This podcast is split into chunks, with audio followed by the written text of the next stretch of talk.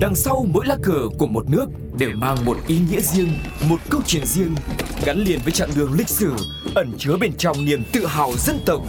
Hiểu về mỗi lá cờ là hiểu được tinh thần của mỗi đất nước, cùng nhìn rộng rãi thế giới với series Chuyện bất ngờ về những lá cờ. Lá cờ của quần đảo Solomon được thiết kế bởi một người New Zealand. Quần đảo Solomon là một quốc đảo thuộc phần của Nam Thái Bình Dương. Đất nước này có 6 hòn đảo chính và gần 1.000 hòn đảo khác nằm rải rác khắp châu Đại Dương. Các nước láng giềng gần nhất của đất nước là Papua New Guinea ở phía Tây, Australia ở phía Đông Bắc và Vanuatu ở phía Đông Nam. Đất nước này được đặt tên theo khu vực rộng lớn của quần đảo Solomon, một nhóm đảo của Melanesian. Alvaro de Medana, một nhà thám hiểm người Tây Ban Nha, là người châu Âu đầu tiên quan sát quần đảo Solomon vào năm 1568, mặc dù ông chỉ định đặt tên cho một số đảo cụ thể vào thời điểm đó. Quần đảo Solomon, địa lý và khí hậu như đã lưu ý trước đây, quần đảo Solomon là một quốc đảo được tạo thành từ khoảng 900 hòn đảo nhỏ hơn và 6 hòn đảo lớn hơn nằm ở phía đông của Papua New Guinea. Phần lớn lãnh thổ của quần đảo Solomon trải rộng trên nhiều hòn đảo cao và nhiều đồi núi. Một số quần đảo nổi tiếng bao gồm quần đảo New Georgia, quần đảo Rochelle, Choseul, Santa Isabel. Và đất nước này cũng bao gồm các hòn đảo nhỏ hình chiếc nhẫn như Sikaiana. Hòn đảo lớn nhất trong cả nước theo khu vực là Wandankana và đây cũng là hòn đảo đông dân thứ hai trong cả nước sau Malayeta. Quần đảo Solomon chủ yếu là đồi núi với một số đảo được bao phủ bởi rừng nhiệt đới. Vùng sinh thái rừng mưa quần đảo Solomon bao gồm phần lớn các hòn đảo và nhà nước rất tập trung vào việc bảo tồn nhiều khu rừng này.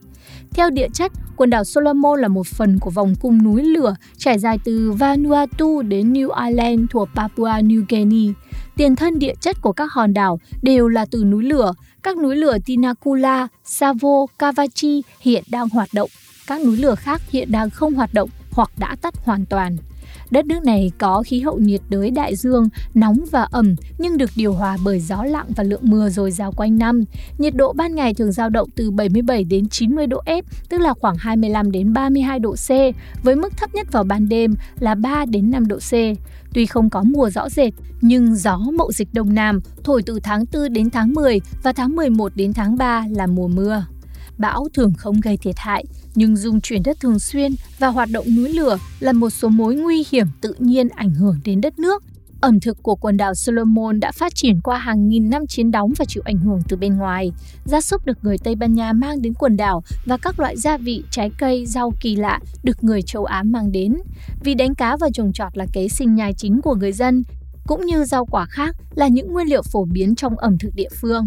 Ngoài ra, nướng, luộc và chiên là một trong những phương pháp nấu ăn được người dân trong nước sử dụng. Quốc kỳ của quần đảo Solomon được thông qua vào năm 1977. Đế quốc Anh đã trao cho quần đảo Solomon lá cờ đầu tiên để làm biểu tượng quốc gia. Nó có một trường màu xanh đậm với Union Jack ở bang và huy hiệu thuộc địa đang bay. Theo thiết kế chung của các lá cờ khác của đế quốc Anh, Quốc huy này bao gồm một đĩa màu trắng bao quanh một chiếc khiên có một hình con sư tử đang đứng trên các biểu tượng cụ thể của hòn đảo khác. Năm 1975, một cuộc thi sáng tạo lá cờ mới cho quốc gia tương lai đã được tổ chức trước khi giành độc lập.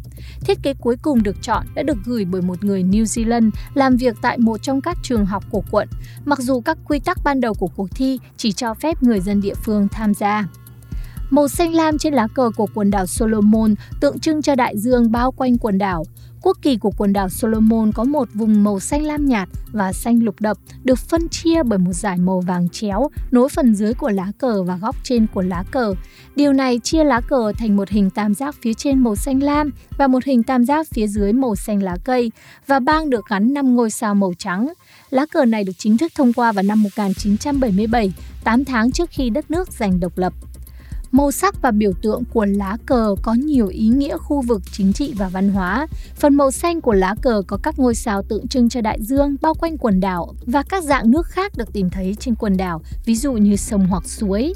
Màu xanh lá cây ám chỉ phong cảnh và thực vật, cây cối và mùa màng chiếm giữ nó, trong khi màu vàng tượng trưng cho mặt trời và các đường được vẽ bởi tia nắng ánh sáng của nó nối đất liền và biển.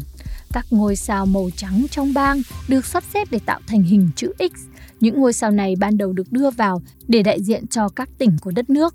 Tuy nhiên, sau khi đất nước giành được độc lập, nhiều tỉnh được thành lập hơn, nhưng số lượng sao không thay đổi. Các bạn đang nghe Pladio